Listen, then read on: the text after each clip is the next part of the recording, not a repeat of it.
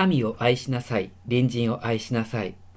これはキリスト教徒なら誰もが知っている大切な掟です。でも、愛するって一体どういうことなんでしょうか？人に親切にする、それは愛かもしれません。ただ、相手にとってはありがた迷惑、そういう親切もしばしばですが、でも、ありがた迷惑でも勇気を持って親切にする、そこに愛があるとも言えるかもしれないし、やっぱり相手の立場を考えて独りよがりの親切はやめておこうというのも愛かもしれません。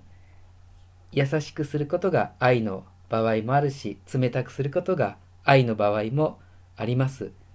関わりを持つことが愛の場合もありますし、無視することが愛の場合もあります。あるいは人が悩み苦しんでいる時、自分も心が痛くなって真心から心配できる。それこそ正真正銘の愛だ。それに対して心配しているふりをするだけなんていうのはもう偽善者だ。そこには愛がないってこれは本当にそうでしょうか。心配しているふりをしてあげる。むしろそこに感情を超えた意志としての愛があるとも言えないでしょうか。こんな風に愛するっていうことには正解などありません。こういうことをすれば必ず愛になるんだ。そんな安直なマニュアルなどどこにもありません。もしそんなマニュアルや規則があるんだったら、それはむしろイエス様が批判した立法主義というものです。立法主義というのは立法に書かれている規則を守るのが正解なんだという考え方。愛は立法ではありません。愛に規則はありません。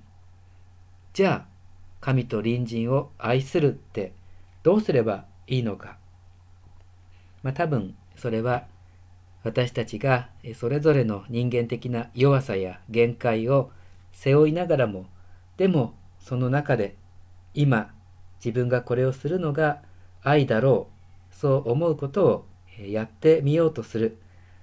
誰かに教えられたことを無理にするのではなくて、自分がこれが愛だ。そして今の自分には良くも悪くもこれしかできない。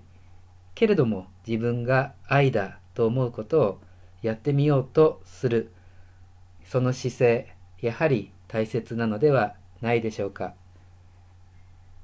いずれにしても私たちが愛を生きることができるとするならば、それは私たちがイエス様と一緒に生きている、生きているイエス様と私がつながっている、その時だけ私たちは愛を生きることができます。愛はマニュアルではありません。愛はイエス・キリストです。愛そのものであるイエス様、そのイエス様とつながって生きる。つながっていればいるほど、私たちに神を愛し、隣人を愛する、そんな愛が実現していきます。イエス様とつながっていましょう。十字架につけられて死んでいる愛そのものであるイエス様をいつも黙想いたしましょう。